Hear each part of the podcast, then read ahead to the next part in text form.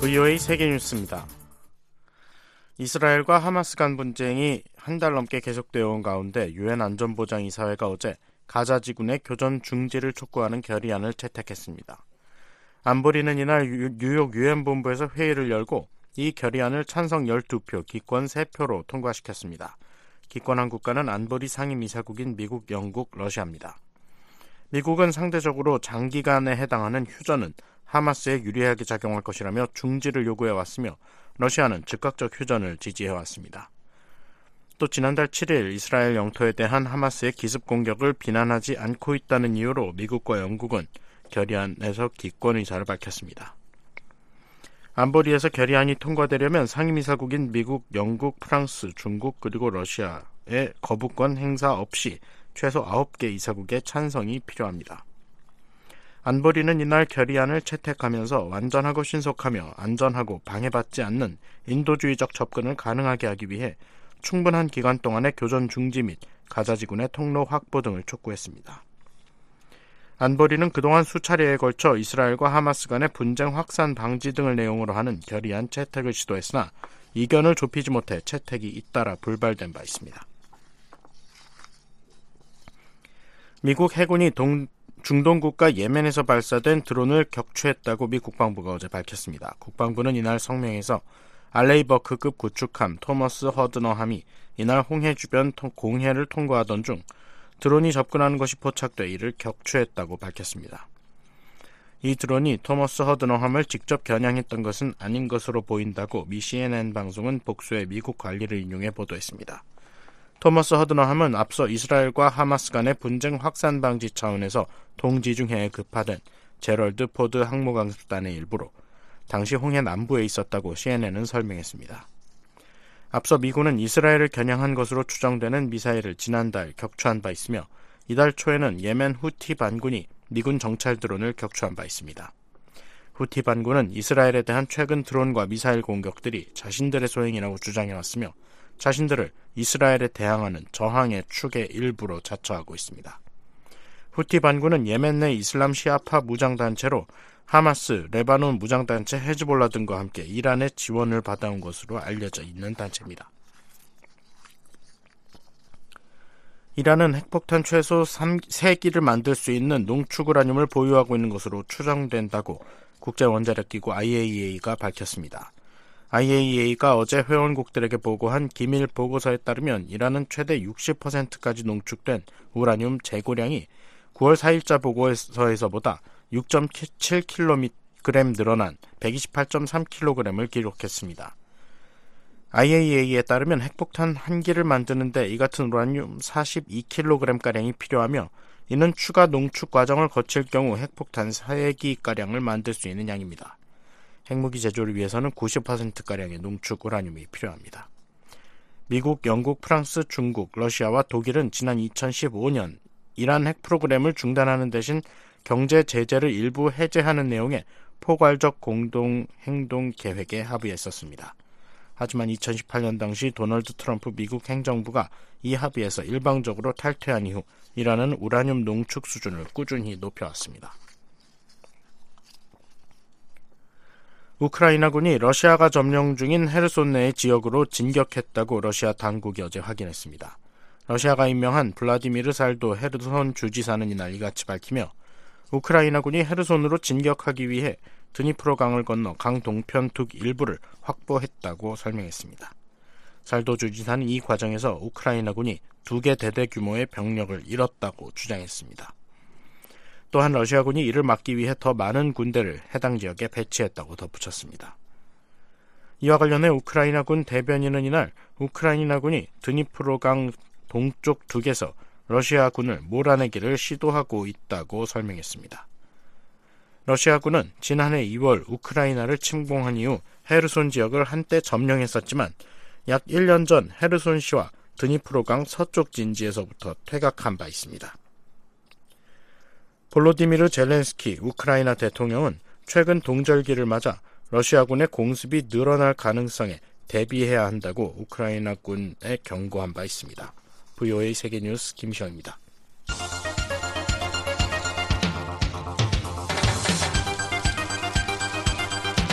VOA News Today. 여러분 안녕하십니까? 2023년 11월 16일 목요일 VOA 뉴스 투데이 2부 시작하겠습니다. 진행의 노시창입니다. 이 시간에 보내드릴 주요 소식입니다. 조 바이든 미국 대통령은 15일 시진핑 중국 국가 주석과의 회담에서 한반도의 완전한 비핵화에 대한 미국의 의지를 다시 한번 강조했습니다. 유엔 총회 제3위원회가 북한의 인권 유린을 규탄하는 북한 인권 결의안을 19년 연속 채택했습니다. 북한과 러시아는 정상회담 후속 조치로 경제공동위원회를 열고 무역과 과학기술 등 협력 방안에 합의했습니다. 내일 북한 날씨 전 지역 대체로 흐리고 가끔 비 또는 눈이 오는 곳이 있겠습니다. 아침 최저 기온 영하 16도에서 영상 2도, 낮 최고 영하 7도에서 영상 10도, 바다의 물결은 동해 앞바다 1 내지 3m, 서해 앞바다 1 내지 3.5m로 일겠습니다. 첫 소식입니다. 조 바이든 미국 대통령이 시진핑 중국 국가주석과의 정상회담에서 한반도의 완전한 비핵화와 동맹에 대한 철통 같은 방위 공약을 강조했습니다.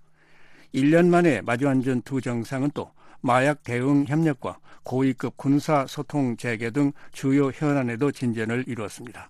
안준호 기자가 보도합니다.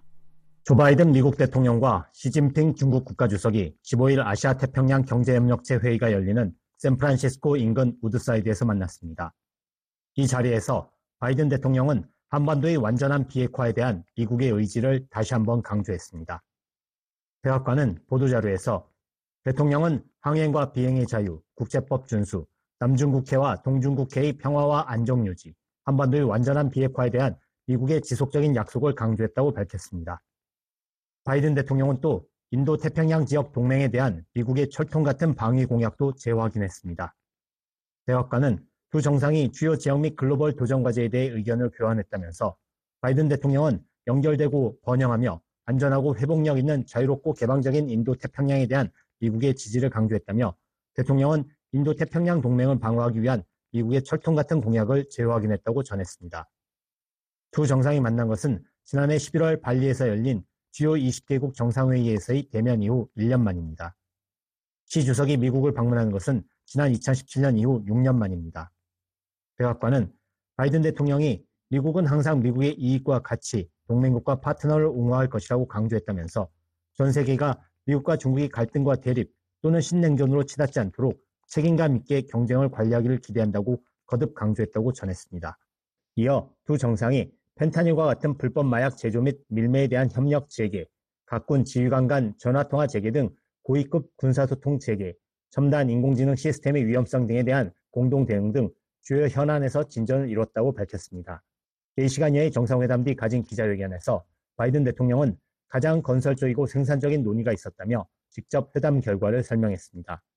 바이든 대통령은 우선 몇 가지 중요한 진전이 있었다며 첫째, 수년간 보류됐던 미국과 중국 간의 마약 대응 협력을 재개한다는 사실을 발표하게 돼 기쁘게 생각한다고 말했습니다.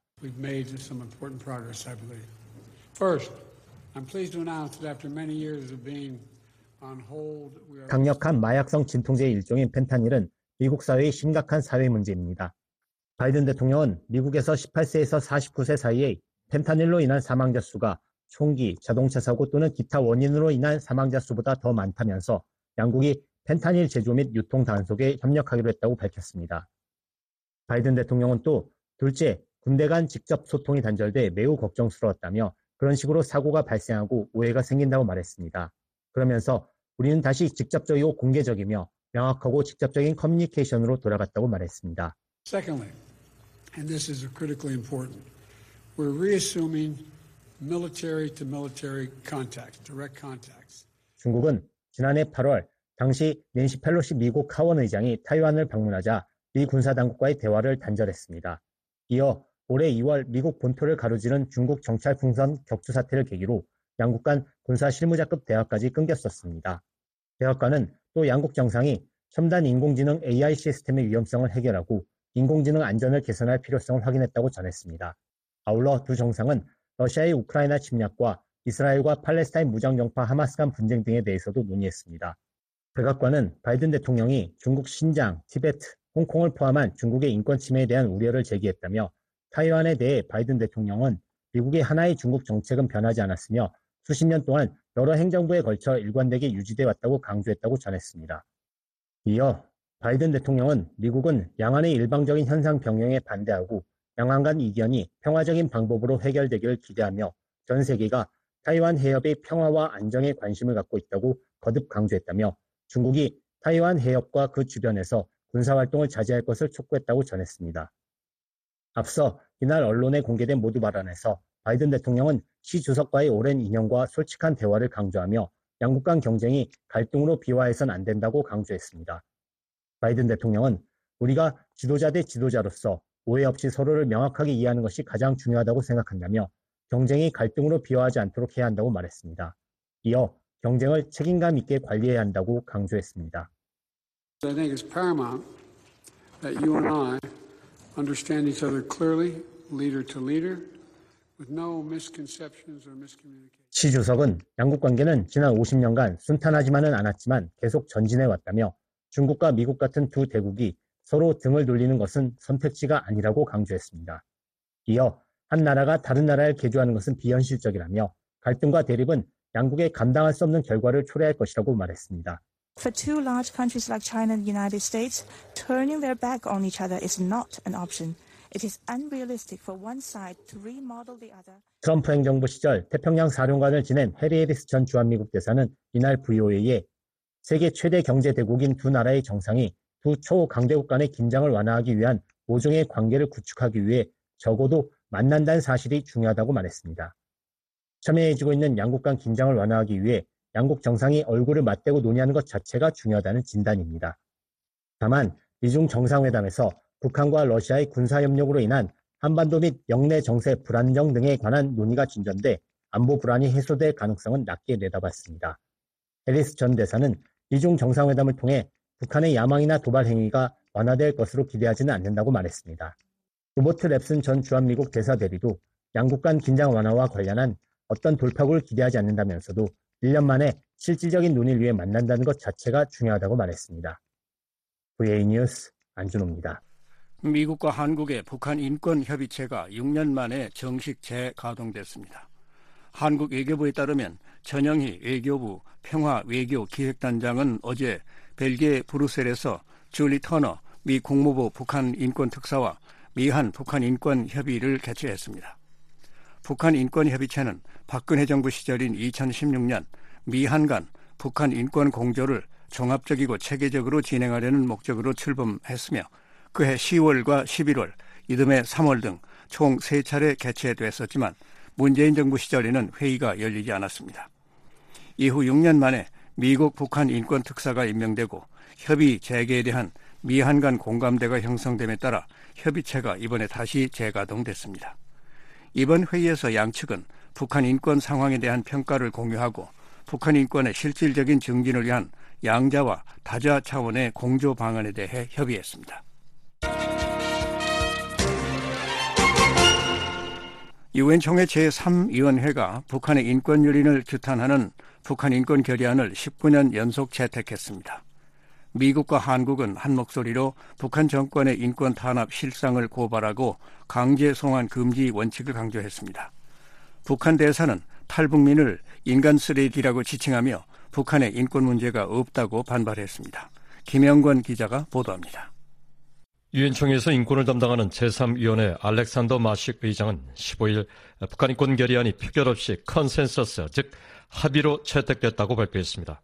May I now take it that the committee wishes to adopt draft resolution L139? I see no objection. It is so decided. 이에 따라 북한의 심각한 인권 상황을 규탄하는 결의안은 제3위원회에서 2005년 이후 19년 연속 채택되었습니다. 특히 어떤 국가도 표결을 신청하지 않아 다시 컨센서스로 통과됐습니다.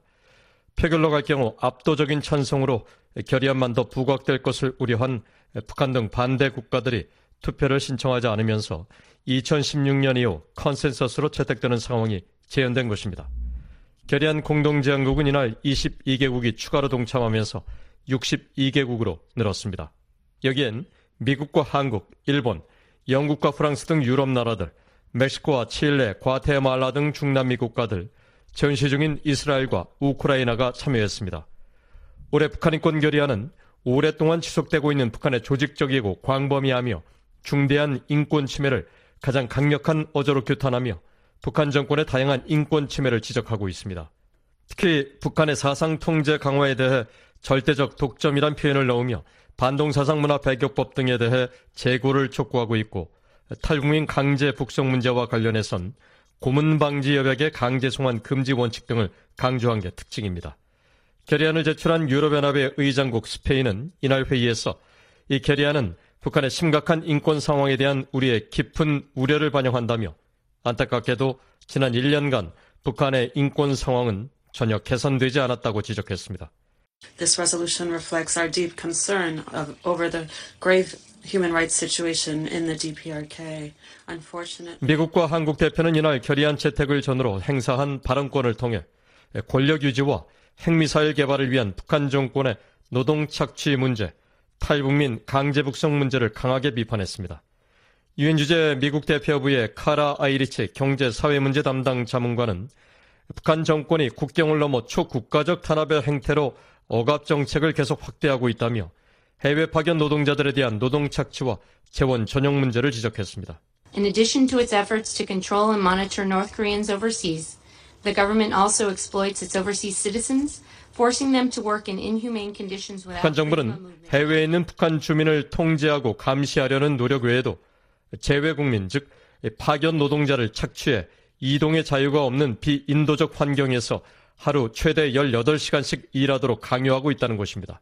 그러면서 이들 노동자는 정권의 권력 유지와 불법적인 대량 살상 무기, 탄도미사일 프로그램 추구가 가능하도록 임금을 정권에 반환하도록 강요받는 경우가 많다고 지적했습니다. 아이리치 자문가는 또 우리는 인권 침해와 북한으로부터 자유를 찾는 탈북민들이 본인의 의사에 반해 북한으로 강제 송환돼 고문, 잔인하고 비인도적이거나 굴욕적인 대우와 처벌, 기타 심각한 인권 침해의 위험에 처해 있는 것에 대해 깊은 우려를 표명한다고 밝혔습니다. We remain deeply concerned that North Korean escapees seeking freedom from human rights violations in North Korea 그러면서 모든 국가는 강제 송환 금지 원칙, 즉 농 루플망을 준수해야 한다고 촉구했습니다. 한국의 황중국 주유엔 대사 역시 발언권의 거의 절반을 탈북민 강제 북송 주제에 할애하며 이 문제의 우려를 깊게 나타냈습니다. 황 대사는 우리 정부는 수백 명의 탈북민이 강제 북송되었다는 언론 보도에 대해 깊이 우려를 표한다며 강제 북송된 탈북민들이 겪는 심각한 인권 침해는 2014년 북한인권조사위원회 보고서와 지난 수년간 많은 탈북민들의 증언을 통해 잘 기록되어 있다고 지적했습니다. In particular, my government is deeply concerned with media reports on the forced repatriation of hundreds of North Korean escapees. 황 대사는 이어 우리는 모든 회원국이 강제 송환 금지 원칙을 준수하고 제3국 내 탈북민들이 본인의 의사에 반해 북한으로 송환되지 않고 원하는 곳으로 안전하고 신속하게 이동할 수 있도록 지원을 제공할 걸 촉구한다고 강조했습니다. 그러면서 우리 대표단은 강제 송환 금지 원칙이 유엔 난민 협약과 그 의정서뿐 아니라 고문 방지 협약에도 명시된 의무라는 점을 강조하고자 한다고 말했습니다. 올해 북한인권 결의안은 탈북민 강제 북송 중단을 촉구하며 강제 송환 금지 원칙을 명시한 고문 방지 협약을 새롭게 추가했습니다. 앞서 인권 전문가들은 BOA에 중국이 탈북민을 난민으로 인정하지 않는 만큼 난민 지위 여부와 관계없이 어떤 당사국도 고문받을 위험이 있다고 믿을 만한 상당한 근거가 있는 다른 나라로 어, 개인을 추방, 송환 또는 인도할 수 없다는 고문 방지 협약을 넣는 건 상당한 의미가 있다고 풀이했습니다. 황 대사는 또 자국민의 생계를 노골적으로 외면한 채 핵무기와 미사일 개발에 집착하지 말고 인권 상황을 개선할 것을 북한에 촉구한다고 강조했습니다. We urge the DPRK to improve the human rights situation instead of obsessively pursuing its nuclear weapons and missiles. 특히 북한 정부가 나라 안팎의 강제 노동과 같은 인권 침해를 통해 핵무기와 미사일 개발에 국가 재원을 전용하고 있는 것에 대해 우려한다고 말했습니다. 김성 주 유엔 북한 대사는 그러나 탈북민을 인간 쓰레기라고 맹비난하며 북한의 인권 문제는 없다는 주장을 반복했습니다. 김 대사는 미국의 사주로 유럽연합이 매년 유포하는 반공화국 결의안 초안은 조국에서 범죄를 저지르고 가족을 버리고 탈북한 인간 쓰레기들의 날조된 증언으로 작성된 허위, 조작, 음모로 일관된 사기 문서라고 주장했습니다. The anti-DPRK draft resolution circulates by European Union every year at the instigation of the United States is 또 미국과 유럽연합이 지적한 인권 침해는 인민대중 제일주의를 최우선으로 하는 북한은 절대 존재할 수 없다며 모든 인민이 법적으로나 정치적으로 진정한 인권과 기본적인 자유를 누리고 있다고 주장했습니다. 중국 대표 역시 인권이란 명목으로 선별적 이중 기준, 대립을 부추기거나 다른 국가를 압박하거나 해당 국가의 동의 없이 국가별 인권 메커니즘을 설립하는 것을 정치화하는 걸 거부한다며 북한 정부의 입장을 두둔했습니다. 하지만 미국과 한국이 지적한 탈북민 강제 북송 문제에 대해선 침묵했습니다. 이날 회의에선 미국과 남북한, 영국, 일본, 중국, 쿠바 등 15개 나라 대표들이 발언권을 행사했고 북한과 가까운 9개국이 특정 국가를 겨냥한 결의안에 반대한다는 입장을 밝혔지만 표결을 신청하진 않았습니다. 유엔 총회는 다음 달 개최할 본회의에서 최종적으로 결의안을 채택할 예정입니다. V뉴스 김영곤입니다. 북한은 최근 서울에서 열린 제55차 미한 안보 협의 회의에 반발하며 더욱 공세적인 군사행동을 취할 것이라고 위협했습니다. 오늘 북한 관영 조선중앙통신에 따르면 북한 국방성은 대변인 담화에서 최근 로이드 오스틴 국방장관을 비롯한 미 당국자들의 방한과 SCM 회의 등을 거론하며 정세 격화를 초래하는 주범은 다름 아닌 미국과 그 추종 세력이라고 주장했습니다.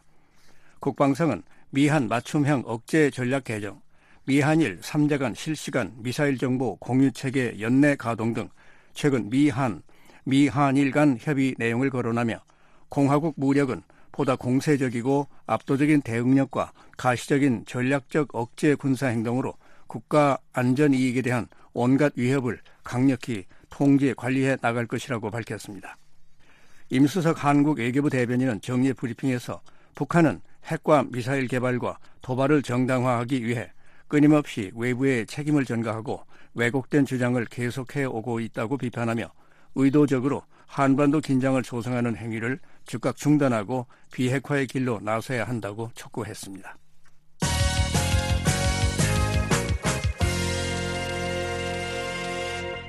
북한과 러시아는 정상회담 후속 조치로 경제 공동위원회를 열고 무역과 과학기술 등 협력 방안에 합의했습니다. 북러 간 이번 회의는 불법적인 군사협력에 대한 국제사회 비난을 희석시키려는 의도가 깔려 있다는 분석이 나옵니다. 서울에서 김한용 기자가 보도합니다. 북한 관영 조선중앙통신은 북러 양국이 15일 평양에서 10차 경제공동위원회 회의를 열고 의정서에 조인했다고 16일 보도했습니다. 북한 측에선 윤정호 대회 경제상이, 러시아 측에선 알렉산드르 코줄로프 천연 자원부 장관이 각각 위원장으로 회의에 참석했습니다. 조선중앙통신은 회의에서 9월 진행된 양국 순회 회담에서 이룩된 합의에 따라 무역과 경제, 과학기술 등 각 분야 다방면적인 쌍무 교류와 협력 사업을 활성화하고 확대해 나가기 위한 대책적 문제들이 구체적으로 토의 확정됐다고 전했습니다. 북한 매체들은 그러나 의정서의 구체적인 내용은 공개하지 않았습니다. 윤 대외 경제상과 코즐로프 장관의 회담도 별도로 만수대 의사당에서 진행됐습니다. 조선중앙통신은 양국 친선 협조 관계가 새로운 전략적 높이에 올라선 데 맞게 두 나라 정부 간 무역 경제와 과학기술 협조를 더욱 폭넓게 촉진시키기 위한 문제들이 토의됐다고 설명했습니다. 북러 경제공동위원회는 양국 간 장관급 경제협력 증진 협의체로 1996년부터 총 9차례 열렸습니다.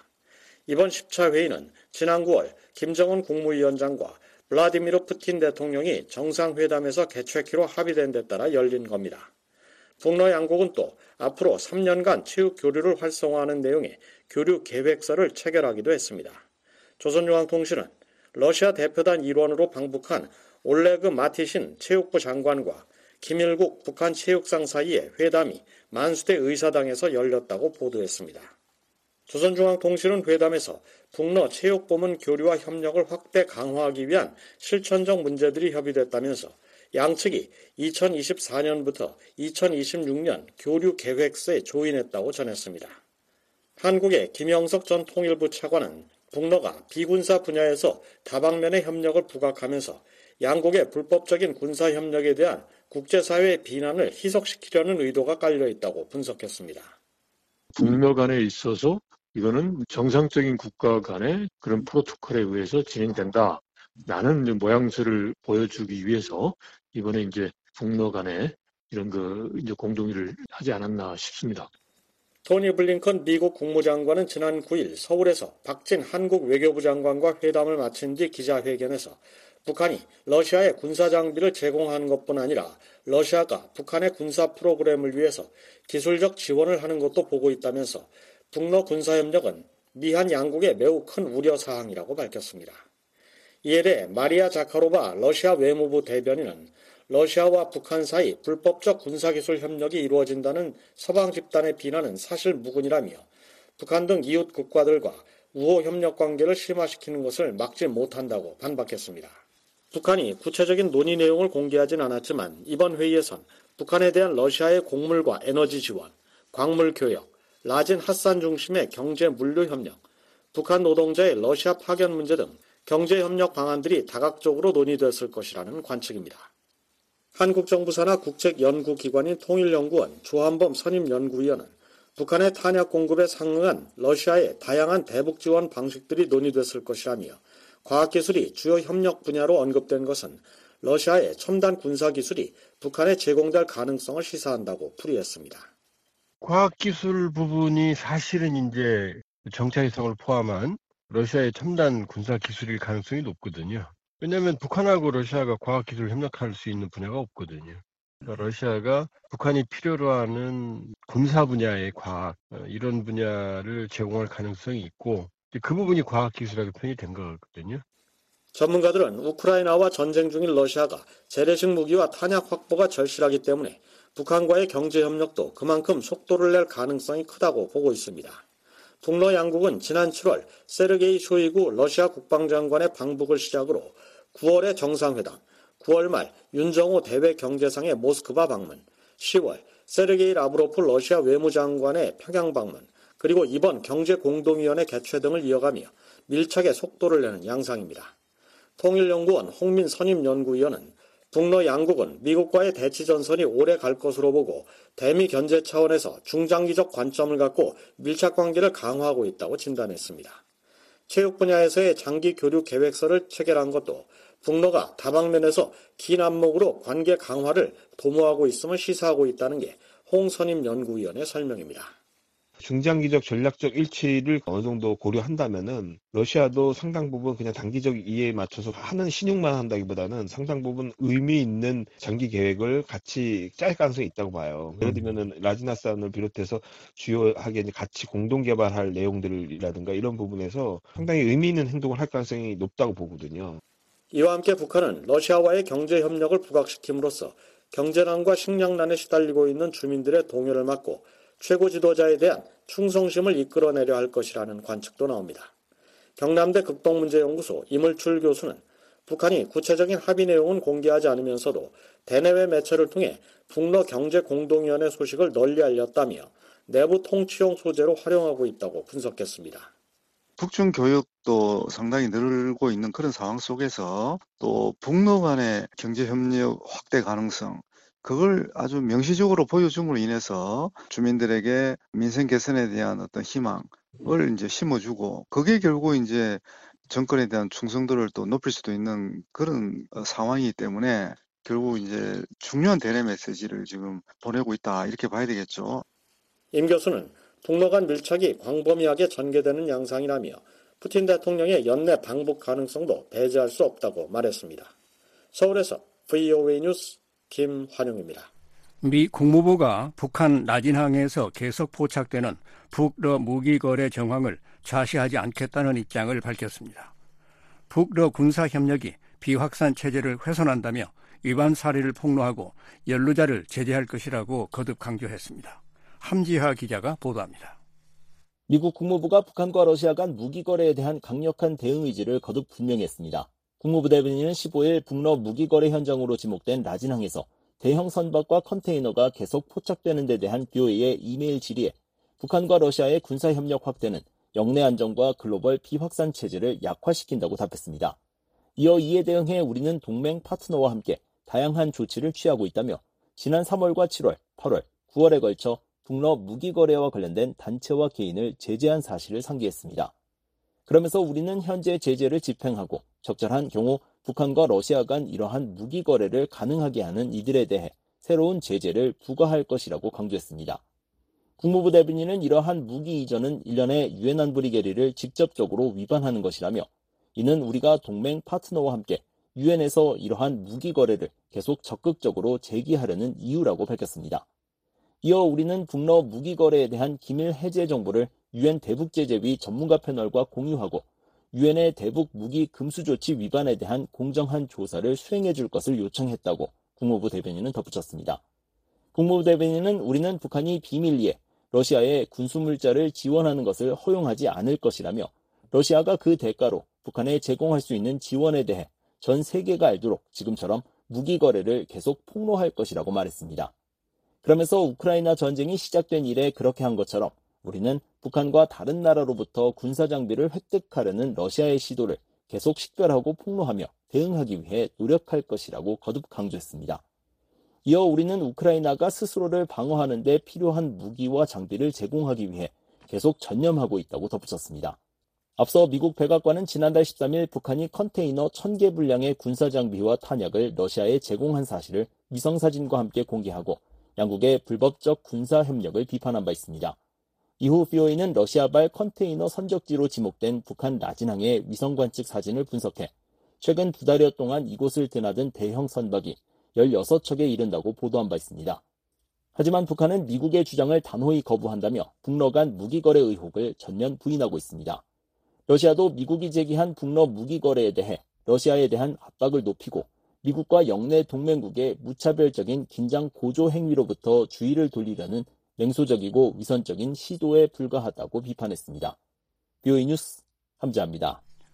한국합동참모본부는 북한이 신형 중거리 탄도 미사일 IRBM용 고체 연료 엔진 시험에 성공했다고 발표한 것과 관련해 향후 실제 IRBM 시험 발사를 이어갈 가능성이 크다고 평가했습니다. 이성준 합참 공보실장은 오늘 국방부 정례 브리핑에서 사거리 측면에서 고체 추진 중거리 탄도미사일 개발은 유사시 괌을 포함해 유엔사 후방기지, 주일 미군 기지에 대한 타격, 미국 증원 전력 및 유엔사 전력의 한반도 지원을 차단하기 위한 타격 능력 확보 조치로 판단하고 있다며 이같이 밝혔습니다. 이 실장은 북한의 이 같은 활동이 한반도는 물론 전 세계의 평화와 안정에 심각한 위협이라며 미한 정보 당국은 긴밀한 공조하에 북한의 기술 개발 동향과 활동, 다양한 도발 가능성을 염두에 두고 지속해 추적 감시 중이라고 밝혔습니다. 북한은 어제 즉 16일 신형 IRBM용 대출력 고체 연료 엔진을 개발해 지난 11일과 14일 1단과 2단 엔진의 지상 분출 시험을 성공적으로 진행했다고 공개했습니다.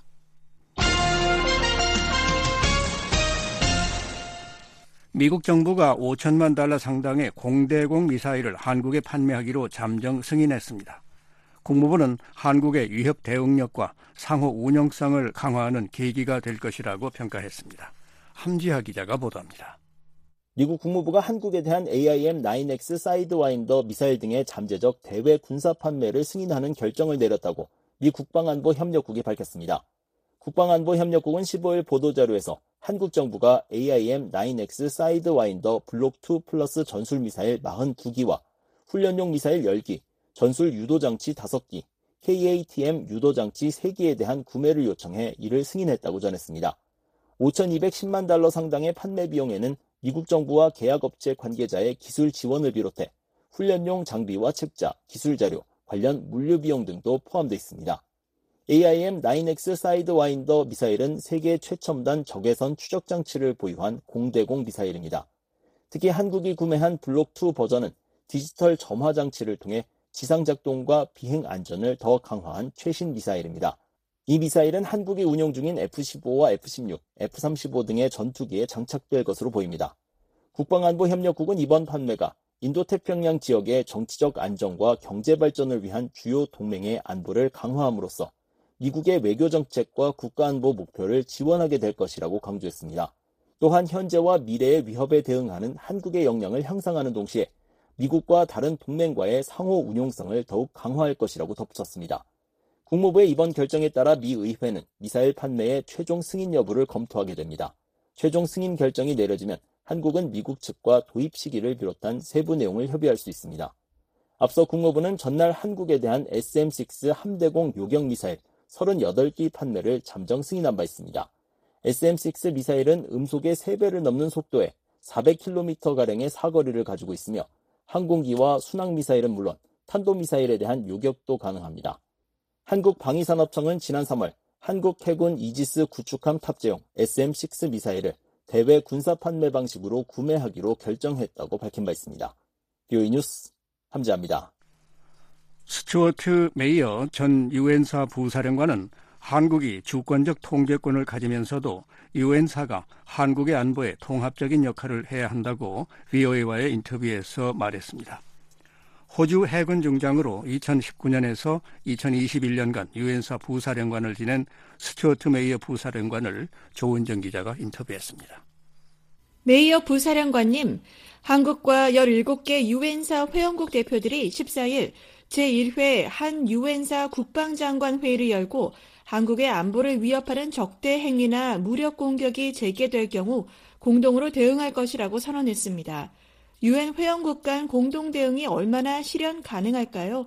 이번 첫 회의의 의의는 무엇일까요? I think the significance of the meeting uh, is difficult to overstate. Um, an alliance that has had the support of so many nations for over seven years. 이번 회의의 의미는 아무리 강조해도 지나치지 않다고 생각합니다. 70년이 넘는 기간 동안 수많은 국가의 지지를 받아온 동맹입니다. 한국의 안보에 대한 변함없는 공약을 밝히는 것은 세계 역사상 경이로운 일입니다. 현대사에서 이렇게 많은 국가가 다른 국가의 안보를 위해 단합된 모습을 보인 사례는 거의 없습니다. 따라서 각국 장관들이 한자리에 모여 다시 한번 그 약속을 확인한 것은 매우 중요한 일입니다. 이번 회의에서 또 미한 동맹과 유엔사 회원국 사이에 연합 연습과 훈련을 활성화하기로 했습니다. 지금까지 일부 유엔사 회원국들은 올해 실시된 을지 자유의 방패와 같이 모의 지휘소 훈련에 참여했는데요. 앞으로는 지상, 공중, 해상 훈련에 참여할 것으로 예상하십니까? I think we will return to that certainly. Uh, prior to the comprehensive military agreement, there was ongoing field training exercises between many of the UNC sending states 9.19 남북 군사 합의 이전에는 많은 유엔 사 회원국과 한국 간 양자 또는 다자 간 야외 기동 훈련이 계속 진행됐습니다. 실제로 언급하신 준비 태세와 관련한 중요한 훈련에 회원국들이 참여해왔습니다. 저는 유엔사와 한국 지도부의 관계가 더 정상화되고 뿌리 내리면서 야외 기동 훈련으로 복귀할 것으로 기대합니다. 한국은 한반도 밖에서도 다국적 연합 훈련에 참여하고 있고 최근 호주에서 열린 탈리스만 세이버에도 참여했습니다. 저는 앞으로 야외 기동 훈련이 증가할 것으로 봅니다. 한국 정부와 유엔사 간 관계 정상화를 언급하셨는데요. 윤석열 정부의 경우 이번 한 유엔사 국방장관 회의를 계기로 대통령과 국방장관 등이 유엔사의 중요한 역할을 거듭 강조했습니다.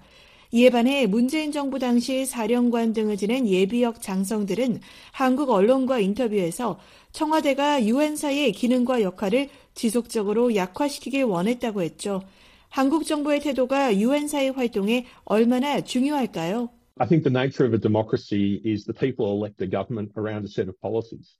And it's it's true that the previous government's policies were to see a diminished role for the United Nations Command. 국민들이 정책을 중심으로 정부를 선출하는 것이 민주주의의 본질이죠. 이전 정부의 정책은 유엔사의 역할을 축소하는 것이었습니다.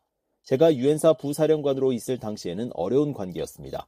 전임 정부는 현 정부에 비해서 유엔사의 가치를 높게 보지 않았기 때문입니다.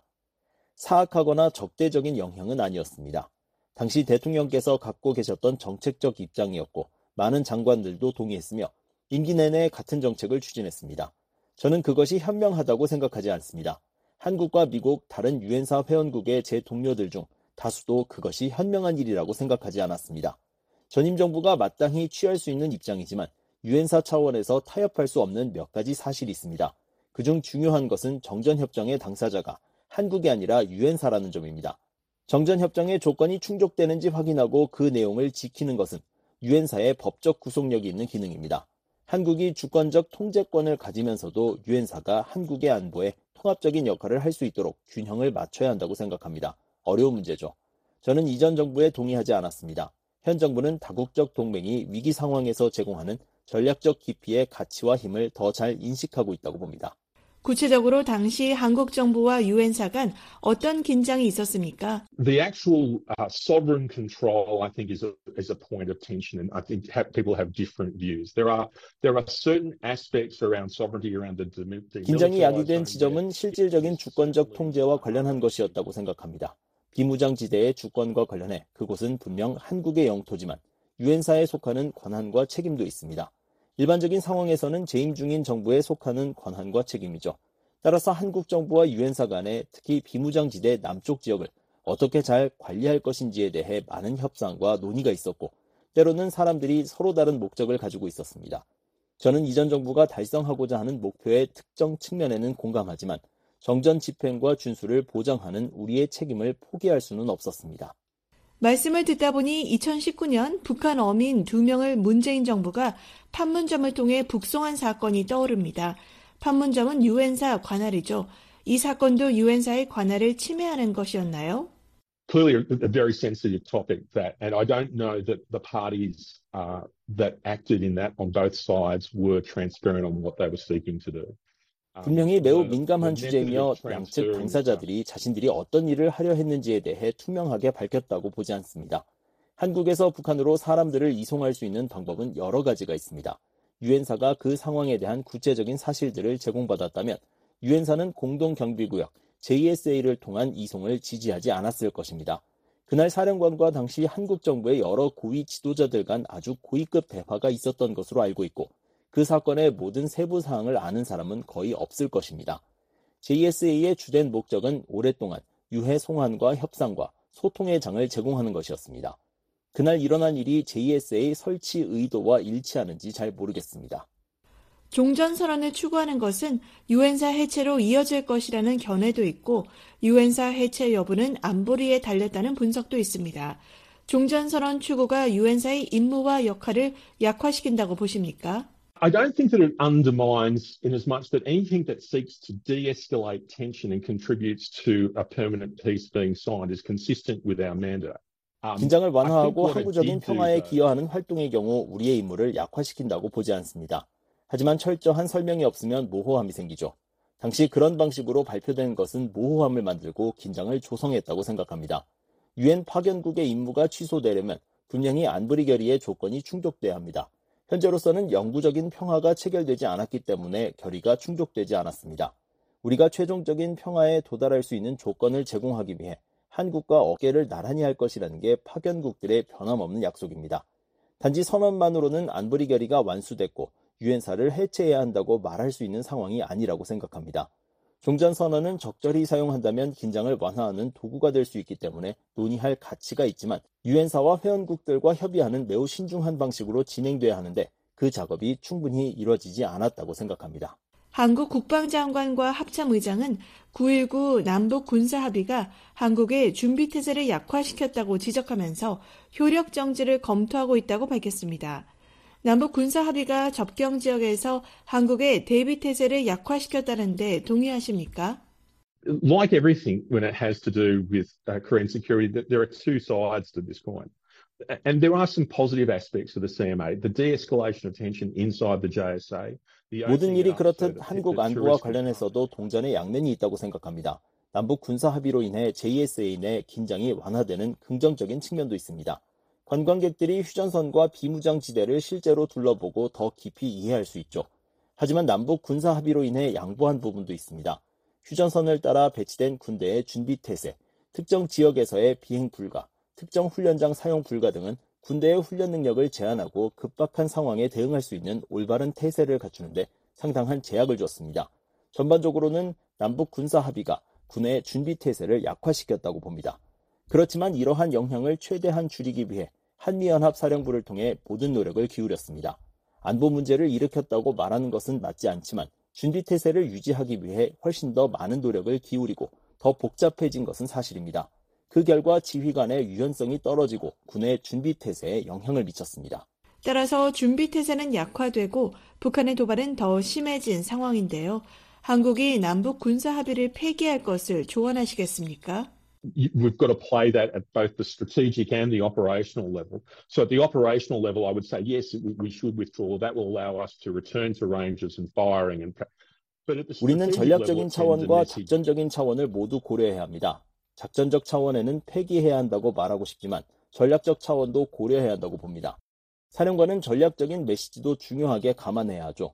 따라서 제가 재연에 나서는 것은 어리석은 일입니다. 저는 한국을 2년 전에 떠났기에 협상을 자세히 알지 못합니다. 순전히 작전만 생각한다면 폐기를 권고할 것입니다. 하지만 한미연합사, 한국 지도부는 훨씬 더 전략적으로 모든 요소를 고려해야 하죠. 따라서 폐기할 것인지 한다면 언제 어떻게 할 것인지는 사람들이 원하는 것보다 훨씬 복잡한 문제고 관련자들이 매일 고민하는 부분입니다. 2014년부터 유엔사를 활성화하려는 노력이 있었습니다. 그동안 미국이 맡아왔던 유엔사 부사령관에 캐나다, 호주, 영국 장성들이 임명됐죠.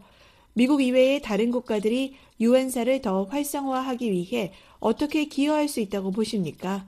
Uh, I think the important thing is making sure that, that the Republic of Korea is comfortable with uh, hosting uh, forces from overseas. And I think that is a conversation that's continued to mature. 중요한 것은 한국이 주류국으로서 편안함을 느끼는 것입니다. 그것은 제가 떠난 이후에도 계속 발전하고 있는 대화라고 생각합니다. 앤드류 해리슨 유엔사 부사령관은 대응력을 높이는 데 집중하고 있습니다. 한미연합사가 가용할 수 있는 유엔사 병력을 가장 잘 이해하도록 하고 유사시 또는 분쟁 발생 시 유엔사 병력을 가장 잘 배치하려는 것이죠. 이번 한 유엔사 국방장관 회의는 대부분 국가들이 여전히 한국과 어깨를 나란히 하기를 원하고 있다는 전략적 태세를 보여주는 좋은 증거라고 생각합니다.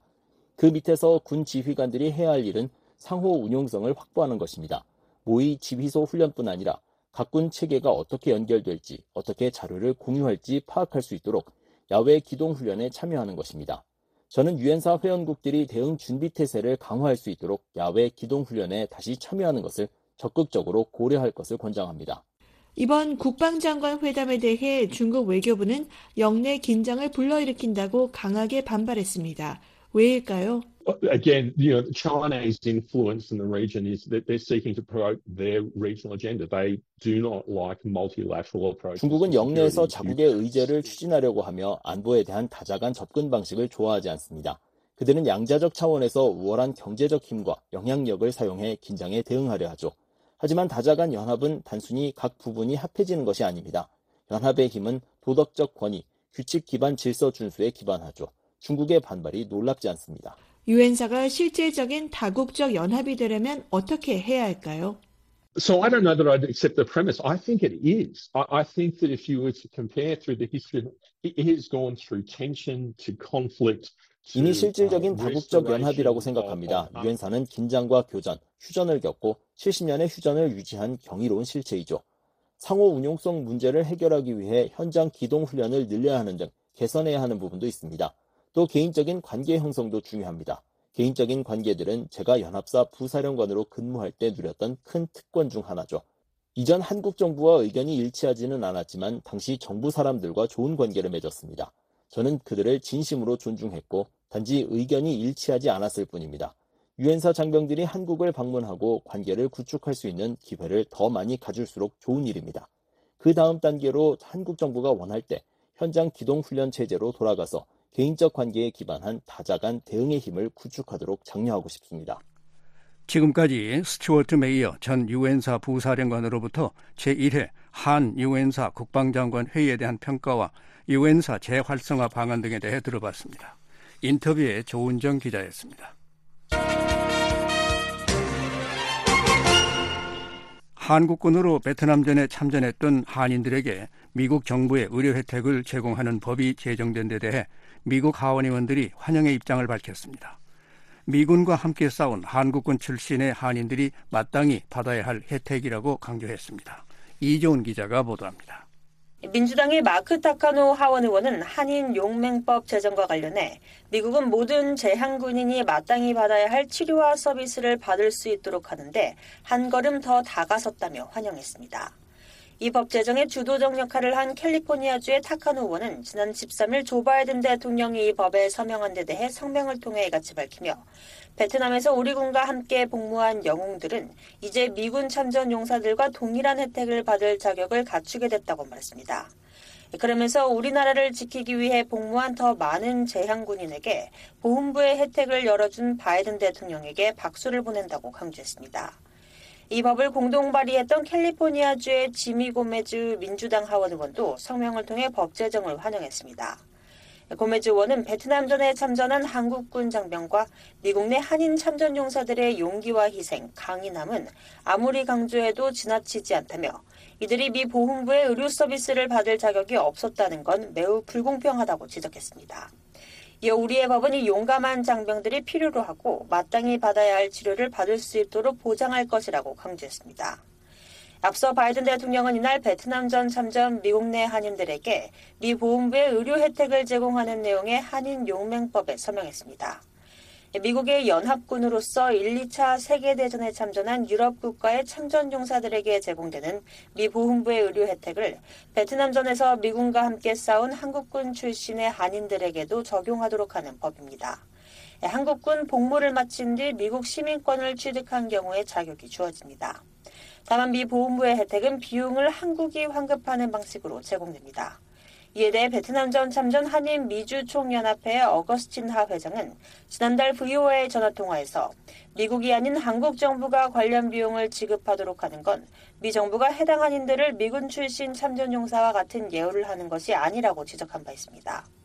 그러면서 해당 한인들이 미 정부의 의료 서비스뿐만 아니라 연금 등 각종 혜택을 받을 수 있도록 하는 것이 중요하다고 강조했습니다.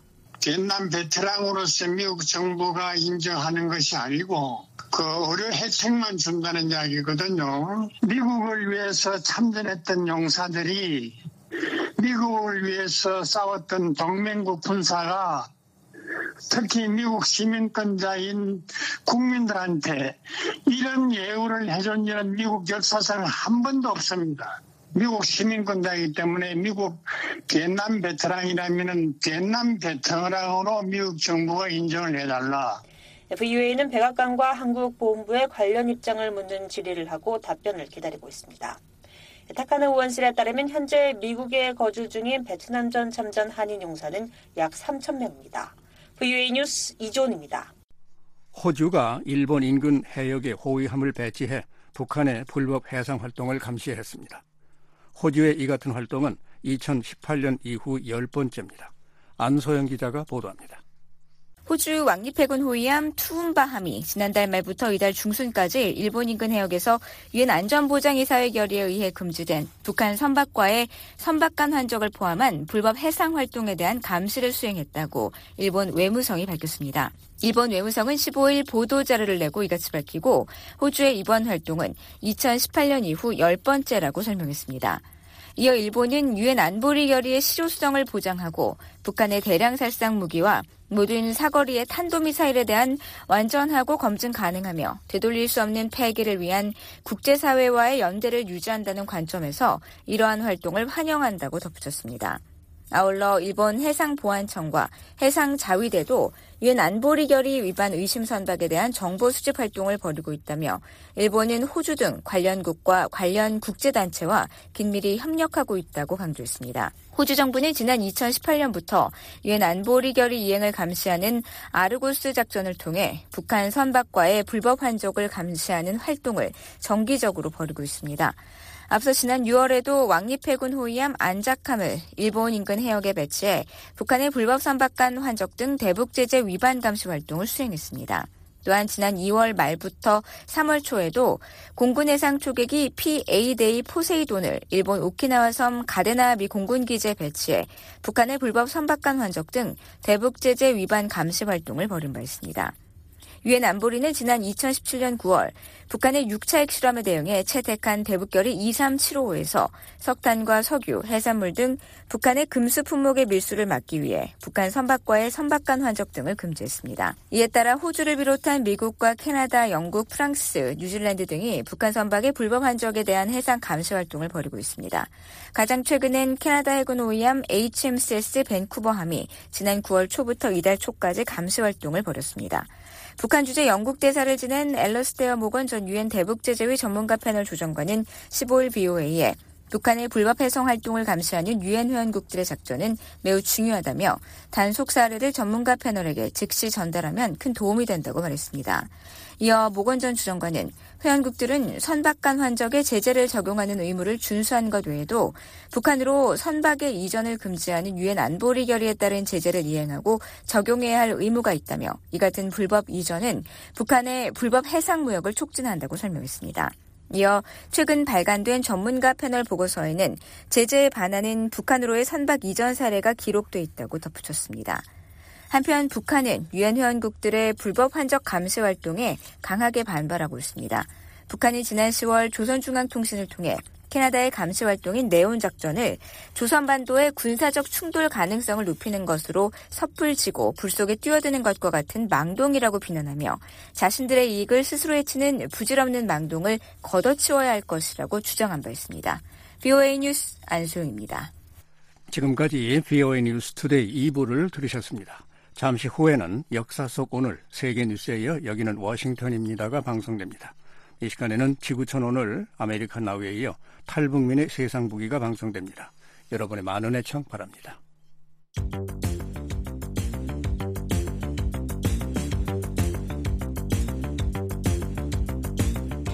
역사 속 오늘 2000년 11월 16일 미국 클린턴 대통령이 베트남을 방문합니다. 베트남 전쟁 이후 미국 대통령으로서는 처음으로 장관들과 미국 경제계 대표들을 이끌고 베트남을 방문한 것입니다. 베트남 전쟁이 한창이던 1969년 리처드 닉슨 대통령이 사이공을 방문한 바 있지만 베트남 전쟁 이후 통일된 베트남의 수도 하노이를 방문한 것은 클린턴 대통령이 처음입니다. 클린턴 대통령의 2000년 11월 16일 베트남 국빈 방문은 베트남 전쟁으로 얼룩진 양국 관계를 정상화한다는 역사적인 의미가 있었습니다. 클린턴 대통령은 1994년 2월 베트남에 대한 경제 제재를 전면 해제했고 1995년 1월 각각 상대국의 수도에 연락 사무소를 개설한 데 이어 1995년 7월 베트남 전쟁 종전 20주년을 맞아 국교를 정상화했습니다.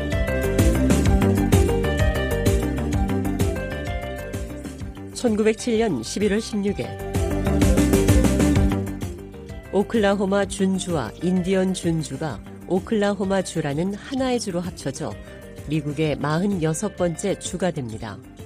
최후의 빙하기가 끝난 직후 원시인들이 오클라호마주를 통과했다는 증거가 존재하나 최초의 영구적 거주자들은 850년부터 1450년경 사이에 아칸소주 접경 지역에서 건너온 것으로 추정됩니다. 1541년 스페인 사람인 프란시스코 데 코로나도가 오클라호마 지역을 여행했으나 18세기에 프랑스 탐험가들이 이곳을 획득했습니다. 오클라호마 지역은 1803년 미국의 루이지애나 매입을 통해 미국의 영토로 넘겨지기까지 프랑스 영토로 간주됐습니다. 그리고 19세기에는 수많은 인디언들이 자신들이 살던 고향을 떠나 현재 오클라호마 주와 그 주위 지역에 강제 이주를 당했습니다. 1890년까지 수많은 인디언들이 인디언 준주로 이주했습니다. 그러다 인디언 준주에 정착하는 백인들의 수가 많아지자 미국 정부는 1887년 도스법을 통과시켜 각 인디언 부족이 소유한 토지를 한 가족분으로 분할해 농사를 장려했고 토지 소유권을 부여했으나 남는 토지는 미국 정부가 강제적으로 사들였습니다. 도스법의 통과로 인해 더 많은 백인들이 1889년 인디언 준주에 몰려들었습니다. 그리고 비어있는 땅들은 먼저 오는 사람에게 남은 땅을 주는 이른바 선착순 제도를 통해서 사람들에게 나누어졌습니다. 인디언 준주와 오클라호마 준주 지역에서는 19세기 말 주로 승격시키자는 물결이 일었고 오클라호마주는 1907년 11월 16일 연방에 가입하게 됩니다.